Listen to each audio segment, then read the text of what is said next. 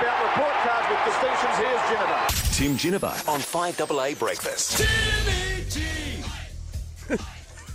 Timmy, good morning to you. Uh, good morning, gentlemen. Having a good time down there? We're having a great raising money, Timmy. That's what's important. What's coming up this uh, weekend that's got you excited? Oh, look, uh, we spoke to Caroline Wilson last night and something interesting popped out. Uh, of course, the festival or Festivus of footy, as I like to call it, coming to Adelaide next year.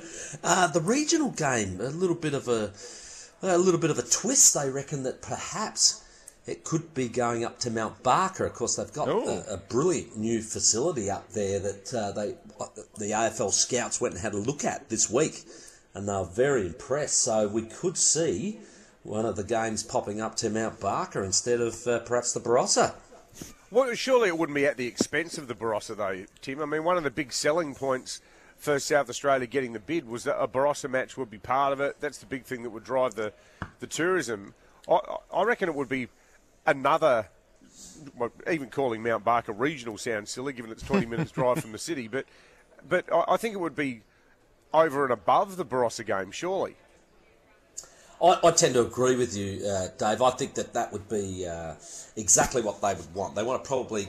I know- I know Gil McLachlan's actually keen on two regional games, so it could Yeah, be yeah. exactly that. I think the one in the Barossa will be played at Rusden's, I do believe. So, yes, just uh, confirming. Rusden's Winery. Yes. White Gus.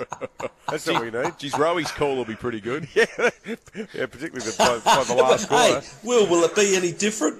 no, you're right. It's all right. Jeez, that bloke sounds drunk. Touche. Touche. Good on you, Timmy. David Penberthy and Will Goodings, 6 to 9, 5AA Breakfast.